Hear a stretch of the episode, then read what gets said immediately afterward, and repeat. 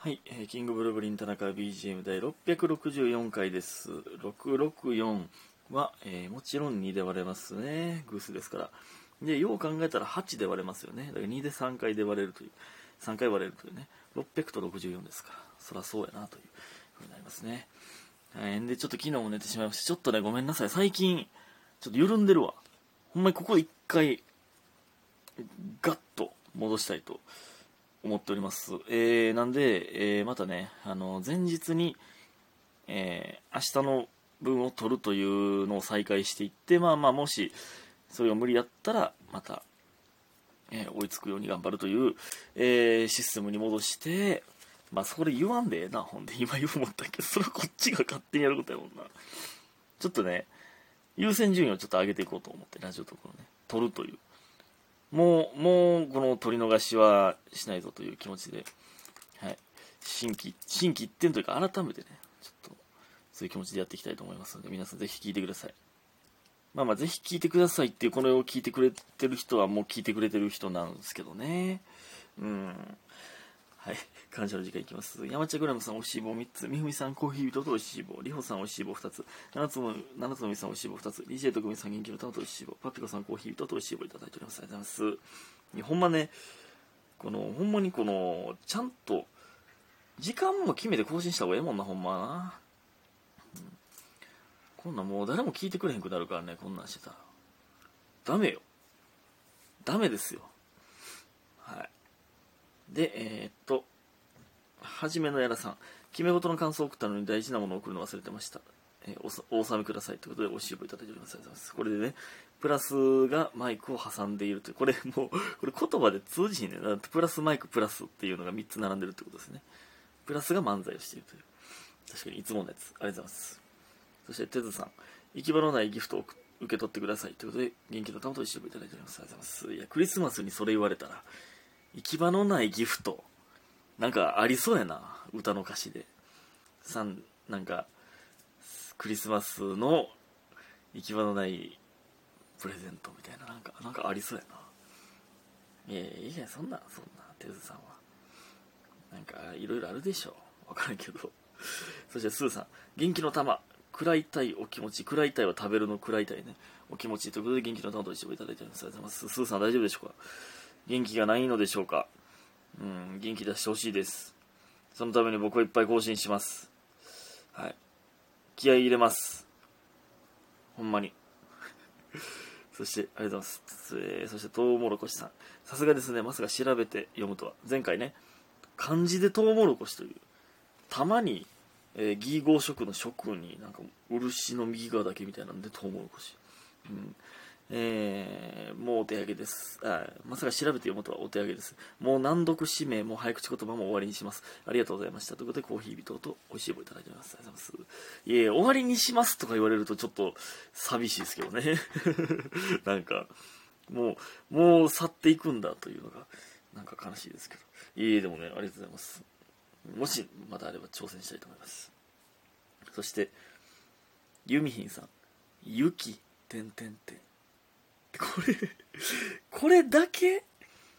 なんかあったんですかね？これもしかして。これ、なんか、雪が降ってるなっていう、今日寒いなってだけでこれ雪って言ってる可能性もあるけど、もしかしたら、ユミヒンさんが誘拐されて、で、ほんまにその犯人に、その、携帯いじる、ななんていう、その見張られてるから携帯いじる好きないけど、ギリギリ遅れたのが、この雪かもわかんないですから。だからこれ送ってくれた、この、クリスマスの日かなえー、ん？これクリスマスの日かな？に、雪が降っている地域に、のどっかにユミンさんが、もしかしたらおるかもしれんっていう。で、それで、えー僕だけじゃなくて他にもいろんなところに、えーそのメッセージを送られてたりとか、まあ僕に、この後、雪、あと、倉庫とかが送られてきて、あ、そこに誘拐されてるんだってわかるかもわかんないですからね。そうですよ。そういう風に危機管理していかないとダメですから、こっちもね。ありがとうございます。えーそして、えーえーリピート。東京リピートのリピートですね。田中君お疲れ様です。お昼ごちそうさまでした。ということで、元気の玉としていただいております。ありがとうございます。じゃあ、あんまここで言わんで。えー、そうやけど。え、もうわからんわ。日付わからんくなってきた。これ昨日やったっけ？これ昨日か。26か。クリスマスの次の日か。え、俺クリスマス何やってたっけ？クリスマスって俺何やってた？え、忘れたのじゃ、クリスマスが前説やな。え昨日俺何やってた？昨日は前、昨日も前説か。あ、忘れたもう。俺はもうラジオトークの更新がずれてるから。じゃあ昨日はあれや、極み森ネタや。ああ、そうです。森の宮でしたわ。だから、じゃあおとついや、これクリスマスの日やね。そうですよね。えっと、リピートと、あの、ソータと、あの、何？鉄拳？裏剣の弁当ね。えー、はい、食べましたね。うん、美味しいです、あれ。すごく美味しいです。ねえ、ということで、まあ、その、クリスマスの日、前説でしたけどね。クリスマスか、これが。そうか。で、昨日、あそうかそうかそうか。で、あのー、あれよ、クリスマスの日か。前説があってんで、あの、YouTube も撮ったんですけど、決め事ね。もうちょっと暗くなってきて、公園で撮ろうかってなって、その撮る場所がなくて。で、公園で撮ってたのは、その、公園を、公園の守り神というか、公園で、なんか、びっくりした。なんか、だべってるとか、その、汚い使い方をしてる人を注意するおっちゃんみたいなのが現れて、で、でも僕ら撮影してっただけなんで、あ、なんこれ、撮ってんのか？カメラか？みたいな感じで、まあ、めっちゃいい人やって、なんか寒いからなみたいな、なんかいろいろ喋って、競馬が、えー、有馬記念がどうのこうのみたいな、えー、話もして、で、なんか、じゃあ、なんか、寒いから、なんかレモンの飲み物あんねん、みたいな。あ、レモンティーですかね。あ、そうそう、レモンティーあんね、みたいな。なんで、やから、もう、えー、まあ、家で冷やしてるから持ってくるわって、その寒いからって言ってたのに、冷やしてるレモンティー持ってきてくれたんですよ。家からわざわざ。もう、公園の目の前が家やって。で、なんか、卵パンって書いてるやつもくれて、時折リピートと僕らキングブルーリンスの4人で、そういただきましたね。ええー、おっちゃんやな、なんか。ああいう、なんかわからんけど、これ、これでもすごいですよね。なんていうの？全く知らん僕らに、まあ、こんな言い方あれですけど、その、別に僕らにくれても何のメリットもないというか、今後また出会うかどうかも分からへん人に、その、振る舞えるっていう心の広さって、やっぱすごいっすよね。そうなりたいな僕も。うん、どうせ出会わんしなとか思ったら、なんか、できひんもんな。やっぱ心狭いね、俺って。うん。っていうのはなんかありますよね。まあ、おっちゃんありがとうな。